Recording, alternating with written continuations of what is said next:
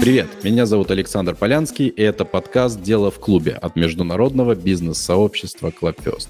Здесь мы говорим про бизнес в России и за рубежом, науку и технологии, работу с командами, образование и на другие темы, интересные предпринимателям и участникам нашего бизнес-сообщества.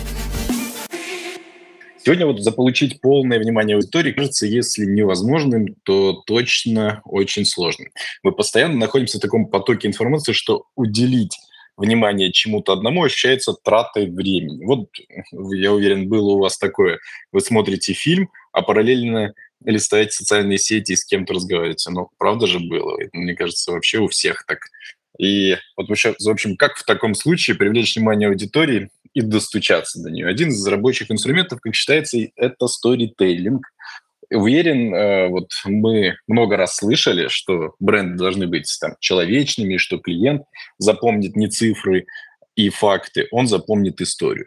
И способность эти истории рассказывать превращается в неотъемлемую часть успешной коммуникации. С нами сегодня Артем Мушин Македонский, основатель Истории Академии, член Совета директоров международной группы Storytelling in Organization. Артем, здравствуйте. Добрый вечер. Спасибо за приглашение. И вместе с Артемом мы сегодня погрузимся в мир сторителлинга, изучим его ключевые принципы, рассмотрим кейсы, когда искусство повествования изменило восприятие аудитории. Все мы любим рассказывать истории. В древности истории вообще были единственным способом передать другим людям, что вы видели и слышали. Сегодня умение рассказывать истории трансформировалось в маркетинговый инструмент, вот обладая которым вы значительно увеличиваете свои шансы и шансы своего бизнеса выделиться на фоне конкурентов. Артем, вот давайте начнем вообще со снов. Что такое сторителлинг? Вот прям максимально, вот как это возможно, там, простыми словами, и как вообще лидерство – связано с историями. Вот такая интересная связка. Вам микрофон. С удовольствием. Спасибо большое за вопрос. Давайте сразу поясню, почему вообще я использую слово storytelling, а не рассказывание историй, и его рекомендую использовать. В слове э, storytelling и в слове рассказывание истории, словосочетание, стоят на первом месте разные слова. В рассказывании истории на первом месте стоит рассказывание. На, в сторителлинге первым стоит история. Я искренне верю, что особенно руководителю – а, топ-уровня. Гораздо важнее то, какую историю вы рассказываете и зачем, чем то, как красиво вы это делаете. Красота приложится. Теперь, что касается лидер, лидерства и связи с историями. Если просто, то главная задача лидера в том, чтобы вести за собой, э, каким-то образом очерчивать образ будущего, и сделать это можно разными путями. Можно людей заставить, а можно сделать так, чтобы люди сами пошли. А сами люди идут только если они видят смысл – Давайте простой пример приведу и покажу заодно, что такое, собственно, нарративное лидерство. Был у меня кейс недавно. Анастасия, руководитель, очень хочет побудить своего новичка э, смелее заходить к директору компании, а он боится, трясется как осиновый лист, потому что пришел из госорганов. Раньше, ну, контекст у него другой, тяжело ему в корпоративном мире. И она его как только не увещевала, пока я не спросил, говорю, Анастасия, а где и когда вы поняли, что можно к этому директору заходить. Она говорит, да я всегда это знала. Я говорю, расскажите мне, где и когда вы это осознали. Она говорит, подумала так немножко, говорит, я лет 10 назад, когда в приемной у него начинала работать, как-то постеснялась к нему зайти. Мне тогда было там неделя или две рабочего стажа, и документ был очень важный для производства, но мне как-то неловко было, у него совещание было производственное. И он меня потом поймал и говорит, Настя, а что же ты не зашла? У тебя такой срочный документ важный был. А я ему говорю, ну как-то, Айдар Шарипович, я постеснялась, как-то стушевалась, ну у вас совещание, нельзя так. Он так посмотрел на меня по-отцовски и говорит, Настя, ты когда в следующий раз такое будет, ты просто задай себе простой вопрос. Это тебе надо? Или это надо для дела? Если ты идешь для дела, я там сижу в кабинете для дела, заходи. И я, говорит, с того раза поняла, что если кто-то вот мне нужен, и мне страшно, надо себе сказать, я для дела, и вот за ним так стой, и за ним побежать. Вот эта история лучше всего побуждает новичка не бояться и решиться все-таки э, идти смело к руководителю, потому что она показывает как бы вот что с тобой будет, скорее всего, когда ты так же сделаешь. Точно так же лидерство проявляется в общении с клиентами. Начинают клиенты решаться с нами сотрудничать, соискатели решаются подать заявление в нашу компанию на работу и так далее. То есть история создает смысл – а человек, приняв новый смысл, начинает поступать не так, как раньше, потому что сам решается так поступать. Вот. Артем, здорово и чувствуется здесь вот прям профессионализм, потому что даже на ответе на этом вопросе у вас была история. Я прямо ее внимательно слушал. Вы еще, я заметил, меняли так интонацию. А, и вот, вот, в общем, было здорово. Ну, давайте, э, поскольку мы сегодня э, будем говорить про сторителлинг именно связки с человеком, вот конкретно собственником бизнеса, давайте все же обсудим, вот, что делает сторителлинг столь привлекательным инструментом для бизнеса. Вот, как с помощью сторителлинга раскрыть потенциал организации, каких целей компания может помочь достичь умения рассказывать истории. Вот будет здорово, если получится как-то на конкретных кейсах, может быть, объяснить. С удовольствием. Я здесь хочу шагнуть немножко в сторону, если позволите. Я занимаюсь не столько рассказыванием историй, сколько работой с ними в организациях. Я приведу два примера, где организация реально работала с историями с посыла первого лица. Компания Toyota а, заметила, что у них на производстве, а, на фабрике 18% сотрудников только посещают а, работу со стопроцентной посещаемостью. Остальные, ну, просто кто в лес, кто по дрова. Стали анализировать, поняли, что основная мысль у сотрудников в головах, ну какая разница? Ну приду, ну не приду, ну и что? Какая нафиг разница? А вместо того, чтобы рассказывать истории, они стали истории собирать. Они собрали истории людей, которые покупали Toyota в период, когда у этой компании была проблема с неожиданной совершенно акселерацией. А педаль газа проваливалась в пол, и машина на полной скорости въезжала в следующую машину, кончалась не очень хорошо. Они собрали истории, живые истории семей этих людей, а, о том, как изменилась их жизнь, как им сейчас нехорошо. И они сделали из этих историй музей при фабрике в Джорджтауне. Каждого сотрудника этой фабрики и других фабрик в США обязали каждый год, раз в год, под роспись посещать этот музей и читать, изучать эти истории, слушать их, читать их, смотреть фотографии. Через два года уровень а, посещаемости вырос многократно. У 68% сотрудников этого а, предприятия посещаемость была стопроцентная. Ну, ну, как бы без, без уведомления никто не пропускал работу. По болезни, понятно, люди болеть не перестали. Но с 18% доросли до 68%. Еще один менее трагичный пример был, например, в отеле Вин Лас-Вегас. Там был четкий тоже бизнес-результат, которого хотелось добиться. Большая лояльность гостей. Что начали делать руководители? Они начали каждый день э, на разных уровнях организации проводить встречи, на которых руководитель, собрав своих подчиненных, задал простой вопрос. Где и когда за последнюю неделю вы видели, что благодаря поступку кого-то из персонала на, э, гость остался очень доволен?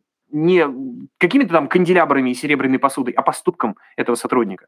И истории были совершенно разные. Была история, сейчас кратко просто. А, один портье заметил пожилую пару на ресепшн. Оказалось, что они инсулин для мужа дома забыли. Так он подошел, а оказалось, что его двоюродный брат живет в часе езды от их дома, а у них там дома сиделка. Ну, смотрит за там, растениями, котом, кота кормит. Брат поехал домой к ним, а он на, значит, сел в машину 4 часа в ту сторону, 4 часа обратно, к утру инсулин был в номере.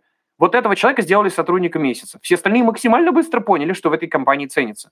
В итоге выручка начала расти, вовлеченность команды на 17% пунктах за год поднялась, и отель обогнал известный отель Беладжио по выручке через два года или три, я не помню, ну, если кто смотрел, один из друзей Оушена, это вот они там грабили этот отель. Вот, поэтому э, важный поинт в обоих кейсах в том, что если руководитель очень четко понимает, что он хочет в бизнесе поменять в своем, к этому можно применить историю в очень большом количестве случаев, потому что часто результат зависит от людей. Мы больше не живем в индустриальную эпоху, в которой все результаты зависят от конвейера, поэтому сфера применения истории гораздо шире, чем может показаться. Вот, Артем, вот э, кажется, вот истории, да, почему вообще люди, вы говорили, они ходили там в музей и слушали эти истории, сами ходили. Почему они вообще ходили туда? То есть это как-то mm-hmm. специально, им, им прям это было искренне интересно послушать историю? Нет, поначалу, а, конечно, нет.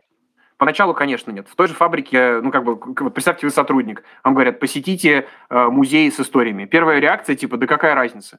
Но когда люди выходили, прочтя эти истории, они выходили с мыслью, а, то есть есть какая-то разница, приду я на работу или нет. Есть какая-то разница, как я отвечаю за свою часть. Я влияю на то, гибнут люди или выживают люди. И постепенно, постепенно, постепенно процесс набирал обороты через сарафанное радио, через какие-то еще вещи. Люди начинали открываться. То есть есть какой-то момент продавливания здесь, но э, он как это, направлен во благо, поэтому здесь я вот лично его оправдываю. Хотя, конечно, метод довольно жесткий. Но иногда нужны жесткие решения, чтобы жизнь сберечь, например. Здесь получается интересно, вот я где-то слышал, что именно э, человека трогают всегда личные, а не обобщенные истории, да, вот, то есть когда э, приземляют вот прям вот до конкретных людей ситуаций, чем вот э, это так, чем вот в общем. Был известный психо терапевт, если не ошибаюсь, Карл Роджерс, нет ничего более универсального, чем личное и конкретное. Если мы рассказываем свою личную историю, человек ее приземляет на себя. Но как только мы уходим в обобщение, человек теряется и закрывается от нас. Это вот абсолютно верно сформулировали. Ага. А вот если мы сейчас затронули пока внутреннюю э, кухню, там, скажем так, или э, культуру организации, то вот э, с помощью историй, а давайте, может быть, попробуем ну, классифицировать или прямо в, перечислить, каких целей можно достичь с помощью сторителлинга внутри э, организации по отношению, вот, вот, получается, когда сотрудники читают. А, ну, давайте я прям попробую перечислить, э, прояснить происходящие изменения, сделать так, чтобы люди их поддержали или, по крайней мере, поняли. Э, помочь людям проявлять ценности в работе, э, вовлечь людей в работу за счет понимания того, почему вообще важно делать это дело – разрулить конфликт, который идет очень долго и никак не может разрулить, э, разрулиться, а, ограничить, значит, очертить зоны ответственности, поговорить про инновации, сформулировать новую стратегию, сформулировать видение, а, заняться продажами, разумеется, можно, то есть повлиять на, ну, это, это вне организации, это уже на внешней коммуникации правда. То есть, грубо говоря, так можно долго перечислять, но в конечном счете все эти задачи объединяет одно. Лидер передает смысл, и этот смысл приводит к поступку. Если, если кратко и по пунктам, то вот, вот примерно так. Здорово. А вот какие способы э, есть э, донесения, да, вот если вы сейчас про сотрудников пока говорим, э, историй? Вот, э, вот про музей услышал, а как-то кажется, что, ну ладно, вот мы сели такие умные, сочинили, а теперь бы эту коммуникацию, эту историю, чтобы ее там передать, да, как-то, чтобы она ходила там от, э, от сотрудника к сотруднику, как-то ее передавали и как-то распространялась. Какие вообще есть технологии?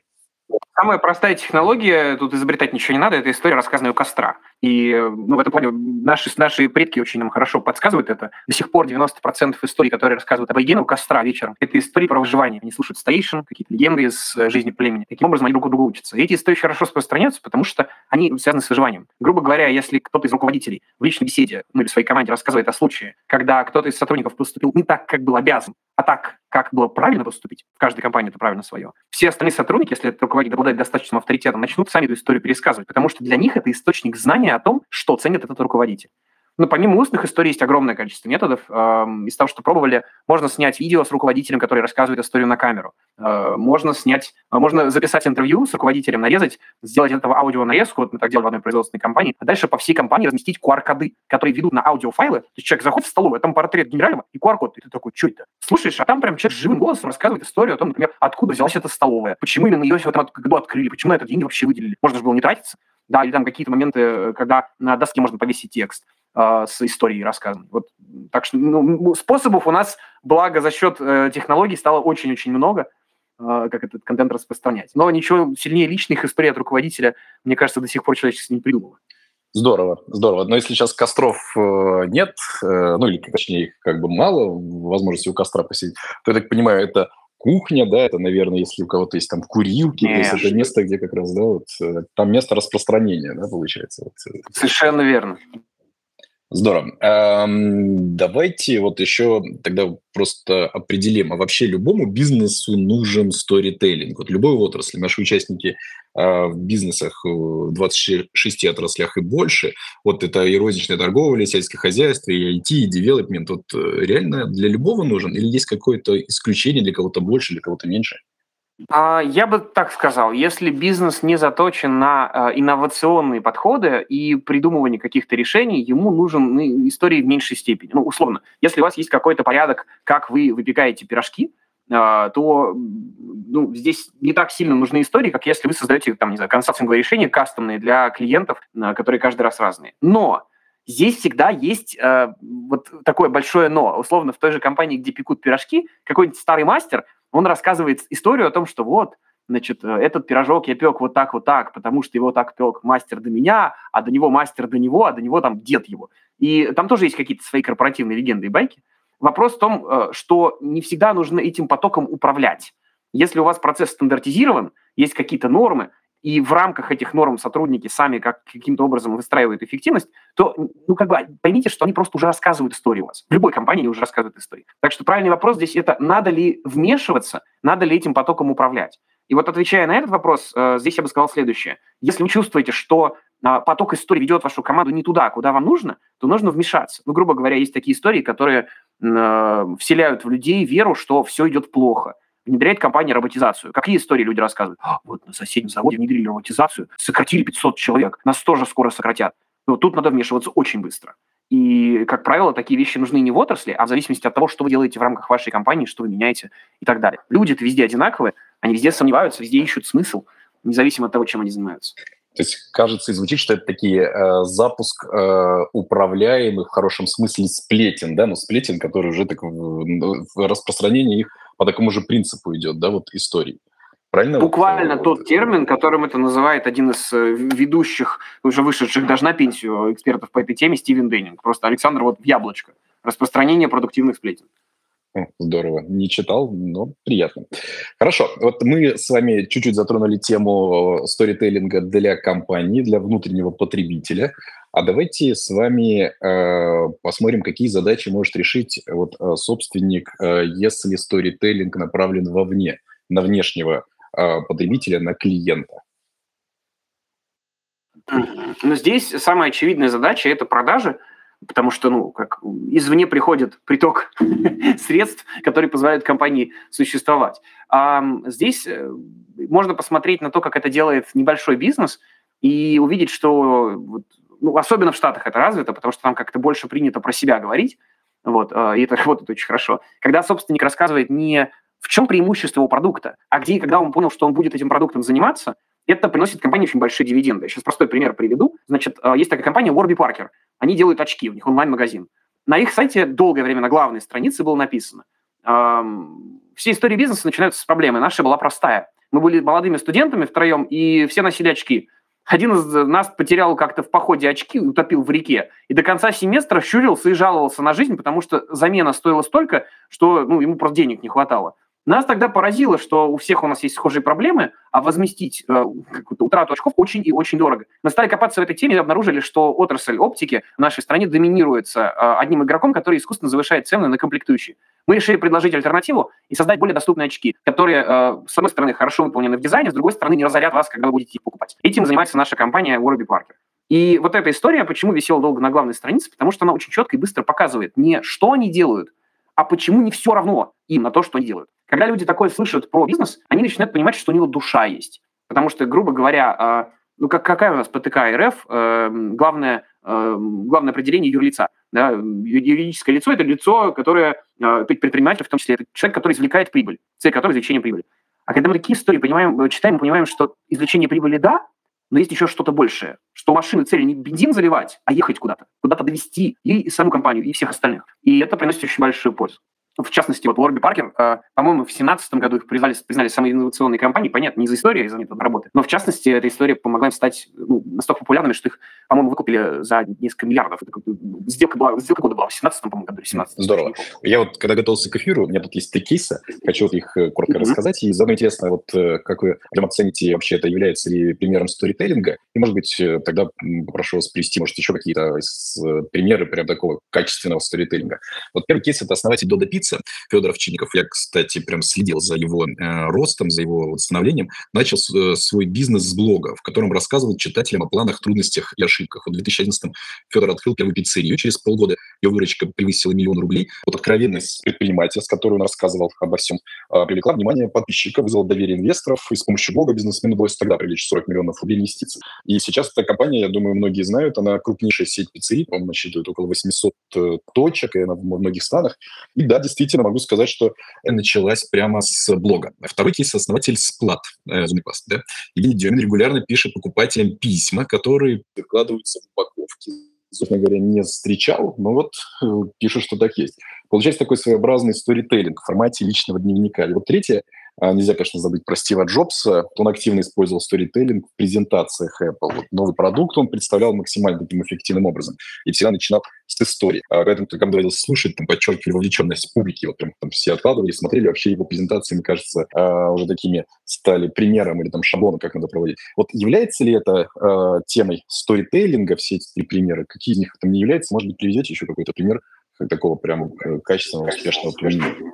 Слушайте, ну кейсы вам, конечно, шикарные вы подобрали. Ну, давайте так, со сплат знаком, начну с него, там не всегда истории, там скорее рассуждения часто. Потому что, ну как, история, если определение, это цепочка событий из прошлого, которая а, которая рассказана с такой степенью детализации, что слушатель погружается и воспринимает ее как реальную. А, не всегда эта детализация присутствует, но Флат я вот читал, сам, сам когда узнал об этом, сразу стал покупать их зубную пасту, чисто, чтобы понять, что там происходит. И после пару упаковок понял, что там очень часто просто рассуждения о жизни. Но рассуждения очень сильные, очень здравые, очень личные. И поэтому, когда, когда люди видят, что человек лично рассуждает, они такие, о, какая история. Но это потому, что мы очень много называем историями. Мне сын как-то в три года за завтраком сказал, говорит, пап, у меня каша с яблоком сегодня. Я говорю, да ты что, Костя? Говорит, ну смотри, вот такая история. Ему три года было. Это каша. Но он ее называет вот такая история. И дело даже не в том, что он мой сын, а потому что ну, мы привыкли все подряд историями называть. У Стива Джобса, ну, конечно, это были истории, там можно про это целые книги писать и читать. Э, Камень про него очень хорошо пишет и разбирает его в своей книге. Э, по-моему, Talk Like Ted она называется, да? Э, и, соответственно, ну, Тодда Пицца — это чистейший сторителлинг, Э, в блоге, тут, тут вообще без комментариев.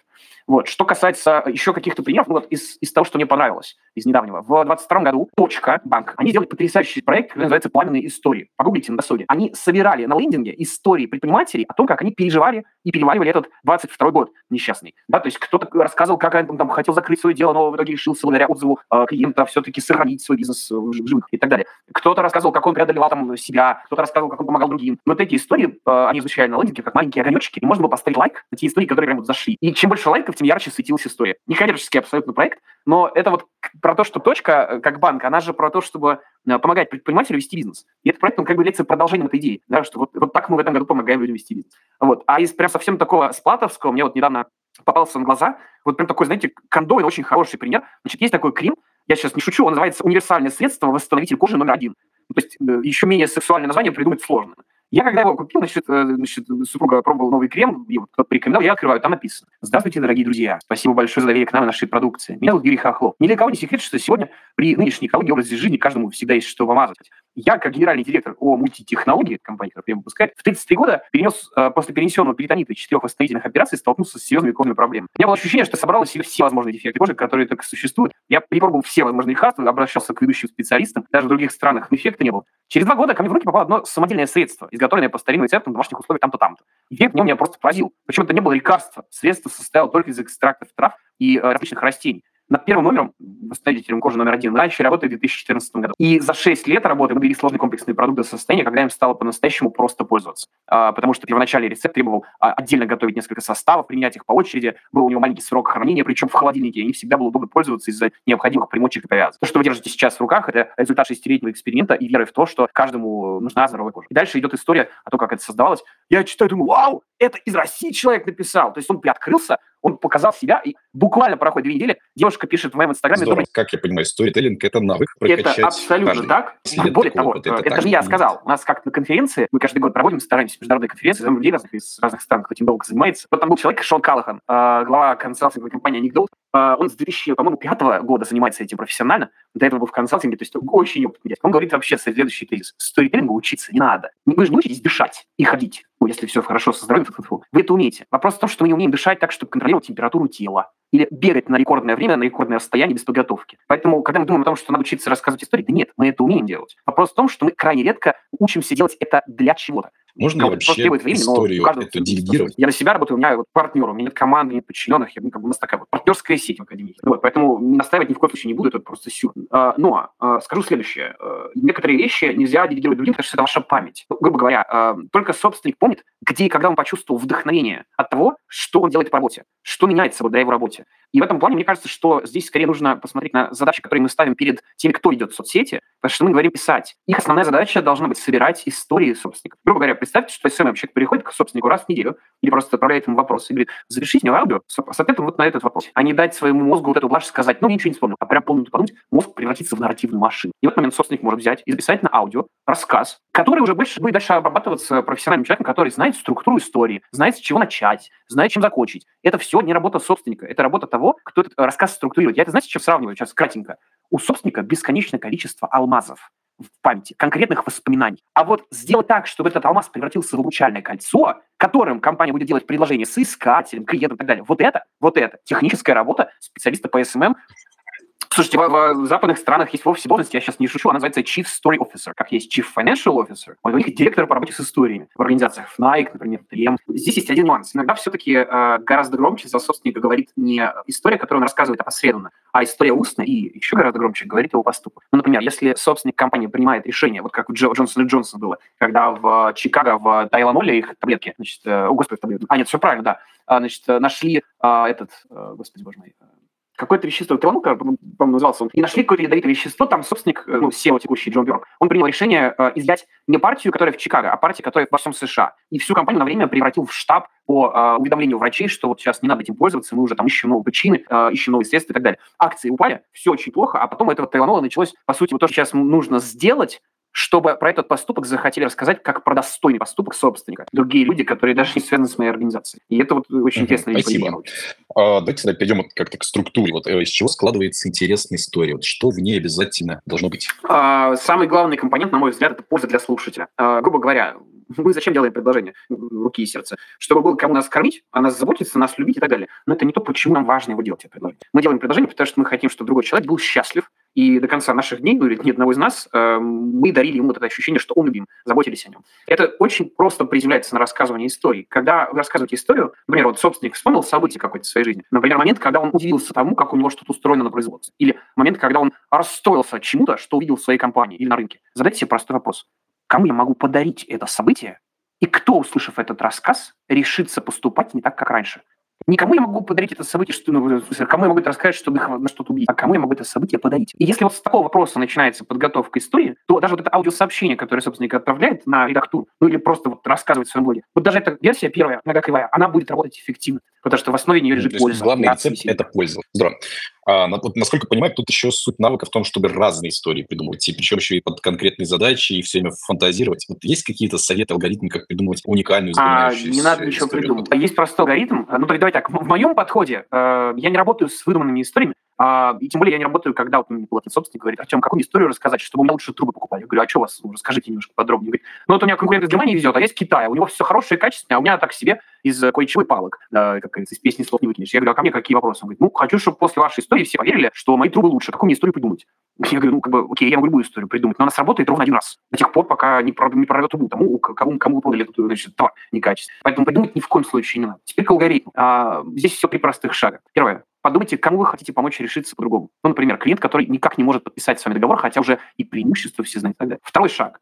Подумайте, вот представьте, что вы с ним пообщались, и он решился. Сформулируйте так, как будто это случилось. Ну, например, мой клиент решился ну, подписать договор, начать сотрудничество, хотя раньше переживал. А здесь дальше третий шаг. Подумайте, во что он должен был поверить благодаря вам, из-за чего он решился так поступать. И фраза это может звучать так. Он поверил в то, что если что-то идет не так после подписания договора, я своих клиентов один на один с проблемой не бросаю. Вот если человек в это поверит искренне всей душой, он же с большей вероятностью решится подписать э, договор и начать сотрудничество, когда ему уже все понятно. Да, остается один простой шаг. А где и когда вы осознали, что вы не бросаете тех, с кем начинаете работать?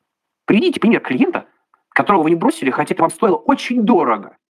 Потому что вам просто, ну, вы в зеркало не могли бы себе просто посмотреть после этого. Я уверен, что у участников нашего эфира бывали случаи, когда они не бросали а, клиента, хотя им стоило это гораздо дороже, чем бросить его в краткосрочной перспективе. И вот эта история и донесет смысл, что мы своих клиентов один на один с проблемой не бросаем. Вот и все.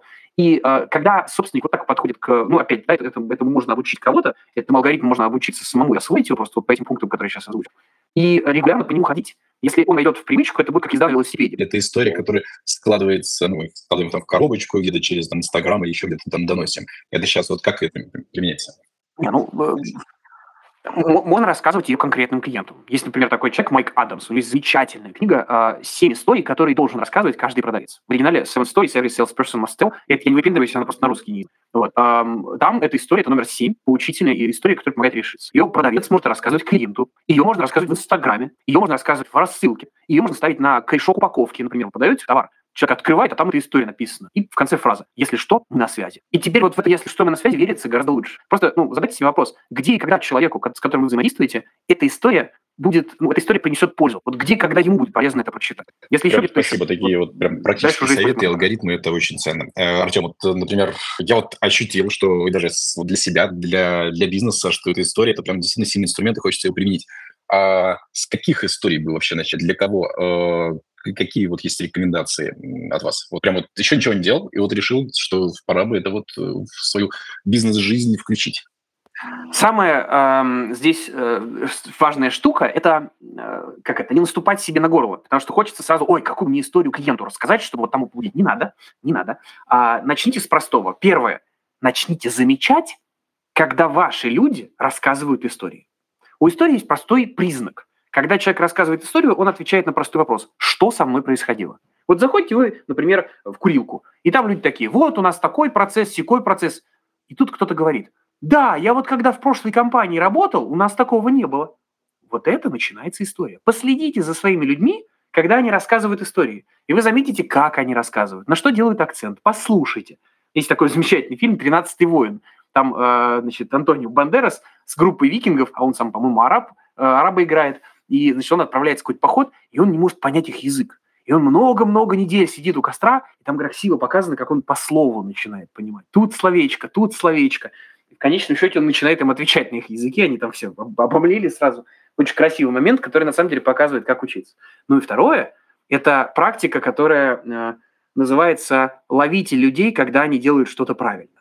Ну, например, заметили вы, что какой-нибудь сотрудник у вас в компании, вместо того, чтобы пройти мимо оголенных проводов, зашел в отдел коллегам и сказал, ребят, слушайте, тут провода оголенные лежат, мне на производственное совещание надо бежать, ну вы, блин, это, займитесь как-нибудь, ну все, я пошел. Вот вы берете этот момент, рассказываете его как историю и говорите, вот он молодец. Не, не вы не молодцы, а вот он молодец благодаря таким поступкам, мы и растем. Спасибо тебе большое. Я когда узнал о твоем поступке, я подумал или я почувствовал. И вот если вы здесь, как собственник, делитесь тем, что вы подумали или почувствовали, когда узнали о поступке вашего сотрудника, все остальные в племени что понимают? А, вот что замечает и ценит наш вождь. Угадайте, каких поступков станет больше, если вы будете делать это регулярно и направленно. И вы ничем не рискуете, рассказывая такие истории. Это самый простой старт. Да, очевидно, что оголенных проводов станет э, резко меньше. Это шутка. Артем, спасибо. Прям очень применительно. А вот еще интересный такой момент. Кажется, что с историями можно и переборщить иногда, потому что вот мы, на самом деле, такие, все любят рассказывать, увлекаться часто, вот я замечал. И можно, во-первых, затянуть, как мне кажется, с историей, во-вторых, куда-то ее неловко встроить, вот какие здесь есть моменты, нюансы для того, чтобы вот э, ее правильно э, и эффективно вот внедрить, наверное, в свое общение или в свой там э, в свой разговор? Ух, хороший вопрос. Слушайте, у вас вопросы прям один другого хлеще. Классно. Прям вот в кайф участвовать в эфире. Спасибо большое. А, значит, Самый простой совет здесь – это рассказывайте историю только тогда, когда вы слышите сомнения в другом человеке. Ну, представьте себе ситуацию. К вам подходит сотрудник и говорит, слушайте, а вот я сегодня первый день, а как мне пройти в бухгалтерию? Ну, не надо ему отвечать в формате, знаете, бухгалтерия в нашей компании появилась 6 лет назад. Первым главным бухгалтером была Любовь Марковна. Она очень любила северное крыло нашего здания, но там стало холодно, поэтому после ремонта она, ну, как бы, ну, он спросил, как? Дайте ему как. Клиент спрашивает, а что, расскажите про ваш продукт. Скорее всего, он имеет в виду, что это за продукт и какие выгоды он несет. Ну, не нужна ему история. Но если клиент говорит, сколько это стоит? Сколько это стоит? В этот момент он спрашивает не сколько, а почему это столько стоит. И в этот момент вам нужно ответить на вопрос, а где и когда вы поняли, что цена обоснована? То же самое с сотрудником. Приходит сотрудник, говорит, а что это за регламент у нас появился такой странный? Вот в этот момент он вам не сопротивляется. Он пока не понял, почему этот регламент важен. Каждый раз, когда вы слышите скепсис, подумайте про себя. А какой вопрос, почему этот человек себе задает? Ну, например, боится новичок пойти к гендиректору? Боится! Какой вопрос, почему у него в голове?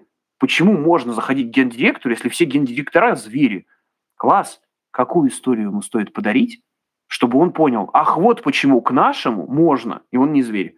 И вот таким образом, когда вы чувствуете вот эту волну вроде кажущегося сопротивления или сомнения от сотрудников – вы начинаете понимать, что это повод рассказать историю, которая поможет вашим людям. Они вас буквально этим сопротивлением говорят, помоги мне, я не понимаю смысл. Вот в таком ключе. Тут главное ну, не орать на них в этот момент. Хотя это бывает сложно, далеко не каждый раз получается. Да, выдохнул, набрался сил и спокойно рассказал историю. Да, да, да, да, да. Не, Артем, а вот э, мы сейчас много проговорили и поняли, что история должна быть личной, а давайте попробуем такой под итог подвести, вот как классификация личной истории. Вот что в ней должно быть, чтобы она была э, вот эффективной, цепляла, чтобы она работала вот на свою аудиторию, то есть и на вне, и на э, внутрь. Вот прям можно вот такой, как попробовать такой списочек вот из, того, из характеристик. Есть такой? О, так, ну давайте попробуем. А в ней должен быть человек, который э, смотрит на мир и, глядя на какую-то конкретную ситуацию, меняет свое мнение о чем-то. Вот как-то так.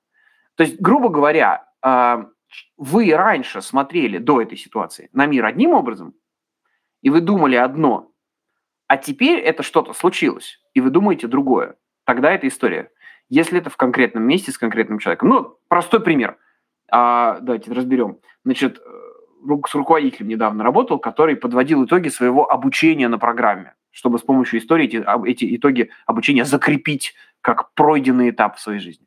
Да, то есть такая другая функция именно э, применение истории для руководителя, для самого себя.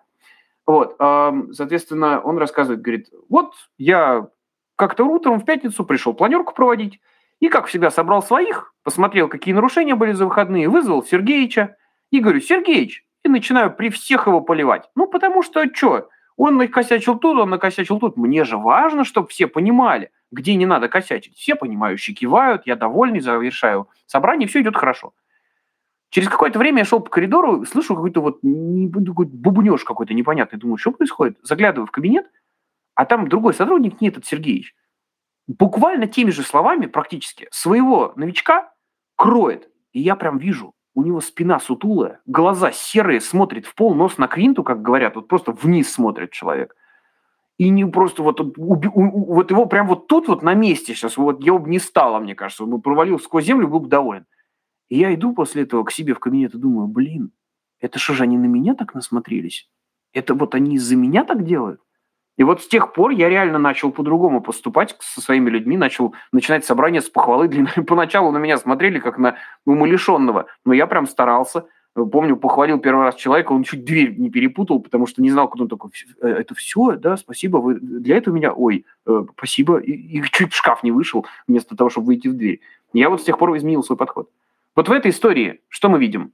Есть руководитель, который раньше думал одно, теперь думает другое. И где-то в середине есть конкретная сцена, где он что-то видит, и это его меняет. Вот это есть, вот эти универсальные элементы, есть в любой абсолютно личной истории. Здорово. А, вообще вот мы сейчас разобрали, что э, сторителлинг очень такой серьезный инструмент для формирования такой, да, в том числе и корпоративной идентичности. То есть вот э, как чувствуют э, э, и ощущают компанию как сотрудники, так и клиенты – вот здесь есть какие-то э, границы или какие-то советы, как, э, э, по каким принципам, какие есть разные там векторы построения через истории корпоративной идентичности или куда не стоит заступать? Может быть, здесь есть что-то такое, что можете порекомендовать? О, ну это вообще любимая тема. А, формирование миссии и ценностей на основе анализа истории существующих компаний. Это прям самая любимая задача у нас в команде. Мы каждый раз такие, о, запрос, запрос, давай, побежали быстро. Делаем скидку в 200%, работаем бесплатно. Шучу, конечно, просто очень вдохновляет эта тема. А, тут идея какая? А, очень часто в этот процесс заходит с желания сформулировать миссию и ценности, которые повесят на сайт, их будут читать, и благодаря этому у нас будут продав... Э, покупать. Ну, то есть что-то красивенькое сформулировать. Вот это грань, которую переступать нельзя. Миссии и ценности – это вы. И я сейчас хочу просто короткий пример привести того, как можно через миссию, в смысле, через истории прийти к миссии. Значит, у нас был проект с э, одной бьюти-компанией, которая занимается разными совершенно брендами, и мы там задавали разные вопросы команде руководителей, в том числе один из вопросов был вот тот, который я раньше озвучил, это расскажите о моменте, когда, глядя на то, что изменилось благодаря э, вашему поступку или поступку вашей коллеги, вашего коллеги, э, вы испытали теплое чувство и подумали, что вот ради этого вы здесь. Вот, вот история, которую рассказывает реальный сотрудник, значит, финансовый директор уже теперь. Она говорит, когда там, 15, кажется, лет назад я приходил в компанию, у нас был еще старый офис, мне так про продали компанию, как бьюти, все, красота, значит, все кожа, там тролливали. И я, значит, захожу в офис с коробкой вещей, меня провожают в мой офис, а это такая коробка, ну, типа коморки. А, а окон даже нету, серые стены, стол и стул стоит, и компьютер, и все. Я, значит, стою напротив этого стола уже с мыслями о том, как бы мне выметаться отсюда побыстрее. Типа, когда можно вот заявление написать на увольнение? Сейчас или после обеда? Вот. И тут где-то в середине дня заходит Элеонора, наша сооснователь компании, и заносит в кабинет цветок орхидеи в горшке и говорит, вот, здравствуйте, добро пожаловать, рада, что вы с нами. Да, у нас сейчас, конечно, вот такой период непростой, вот, ну, я думаю, мы скоро здание все-таки улучшим, как-то поменяем условия. Я хочу вот это здесь вам оставить, чтобы у вас здесь была атмосфера поприятнее, чтобы вам было с нами комфортно. Вот. А если что, приходите, там вот у нас в конце коридора есть форточка, вместе в нее подышим, типа скоро займемся ремонтом. Вот. И она говорит, я так после этого такую вот, почувствовала легкость, я почувствовал, что меня здесь ждали, что реально вот у нас есть какое-то общее будущее. И я говорю, а слушайте, это же история не про клиентов. Она говорит, ну это то, как мы влияем на себя, на клиентов. Вот когда мы так, нам так удается повлиять на клиента, мы вдохновлены. В итоге э, мы эту сессию провели с ними в год пандемии. А, собственно, началась пандемия сразу после сессии, это была в марте, значит, сессия, mm-hmm. началось это все ну, где-то в апреле. Они этот процесс э, подсвернули, я думал, они к ним не вернутся. Что бы вы думали? Осенью они мне присылают фотографию ресепшн, и там написано «Эрста», компания, название компании. «Создаем пространство, где вы почувствуете удовольствие от настоящего и уверенность в будущем». Сама по себе эта фраза, ну я могу таких 20 за 20 секунд накидать, как и каждый участник нашего эфира. Но вместе с историями она показывает людям, почему эти люди что-то делают, ради чего они собираются вместе и встают по утрам на работу. И вот э, это как раз э, и важный вот, акцент, да, не думайте о том, какая у вас миссия. Подумайте о моментах, когда вы чувствовали, что ваша работа – это дело с большой буквы «Д». Поанализируйте эти моменты соберите их, особенно, ну, там, я не могу сейчас за эфир рассказать, каким образом, но э, соберите их, проанализируйте, и вы ближе станете на шаг к пониманию того, ради чего вы работаете, и кто вы такие, и почему вам важно делать ваше дело. Здорово, спасибо большое. У нас остается буквально немного времени до конца эфира. У меня тогда мне примерно время на два вопроса. А, вот следующий вопрос. Наверное, мы э, разобрались, для чего собственнику, а, лидеру компании использовать сторителлинг для сотрудников. Мне кажется, прям хорошо разобрались. Для чего э, использовать для клиентов для позиционирования компании. А вот есть ли вообще, вот такой интересный вопрос, польза для самого э, лидера от этих историй? Вот он их рассказывает, э, он их создает, другие их рассказывают. Вот лично для него есть вообще какая-то здесь э, какой-то value? Конечно, конечно. В этом плане эм, есть замечательная цитата, по-моему, Сократу ее приписывают, что неосмысленная жизнь не стоит проживания. Или Платона. Ну, кому-то из вот великих греков. Когда руководитель хорошо знает свои истории, он лучше понимает, почему он принимает те или иные решения.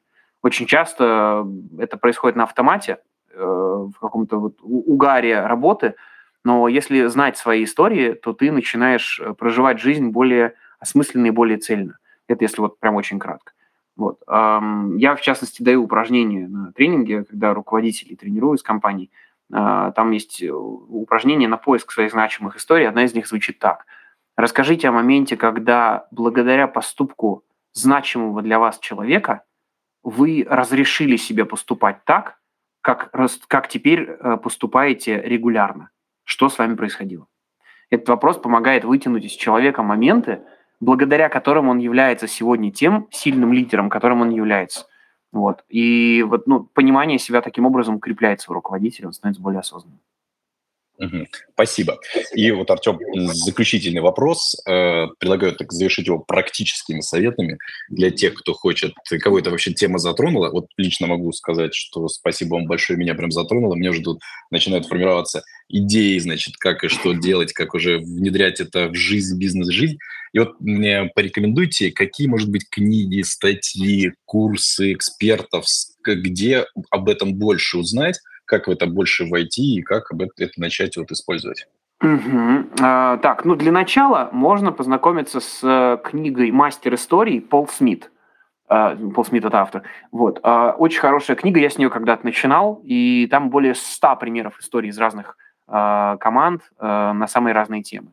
Вот. А, а если хочется именно развивать свой бизнес, да, то есть две книги, которые, к счастью, переведены на русский, Потому что их авторы это просто вот, ну, это высшая лига. Сейчас я прочитаю, как они называются. Значит, одна – это метод Story Brand, метод Story Brand, а, автор Дональд Миллер. Вторая – это э, легенда бренда, автор Линграфт. В оригинале они называются немножко по-другому. Например, автор Линграфт назвал свою книгу «Start with Story». «Начни с истории», а перевели как «Легенда бренда». Вот эти люди реально очень много лет занимаются тем, что помогают людям с историями. Дональд Миллер скорее э, подойдет тем, кто хочет на своем сайте навести порядок и э, сделать из странички сайта историю, прочитав которую э, люди захотят с вами сотрудничать.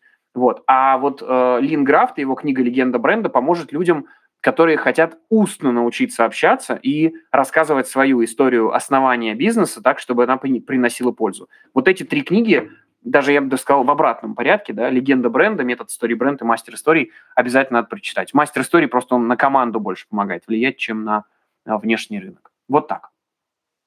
Спасибо. Спасибо большое, Артем. Э, спасибо прям, прям по многим пунктам и за то, что нас очень интересный был эфир и очень прикладной, много кейсов. И отдельное большое спасибо за энергию и за ваши истории, потому что вы прям мастер их рассказывать, очень интересно слушать и очень вдохновенно. Поэтому прям сейчас вдохновился, и нужно пойти что-то в этом смысле точно сейчас применить. А я напомню, с нами сегодня был Артем Мушин-Македонский, основатель History Академии, член Совета директоров международной группы Storytelling Organizations. Артем, спасибо вам большое. Вам спасибо за такие продуманные вопросы. Давно такого удовольствия от эфира не получал, чтобы прям собеседник копал вглубь, уточнял. Спасибо огромное, Александр, очень приятно. Спасибо. Спасибо всем участникам. Хорошего э, вечера и хорошей недели. До свидания. Дело в клубе.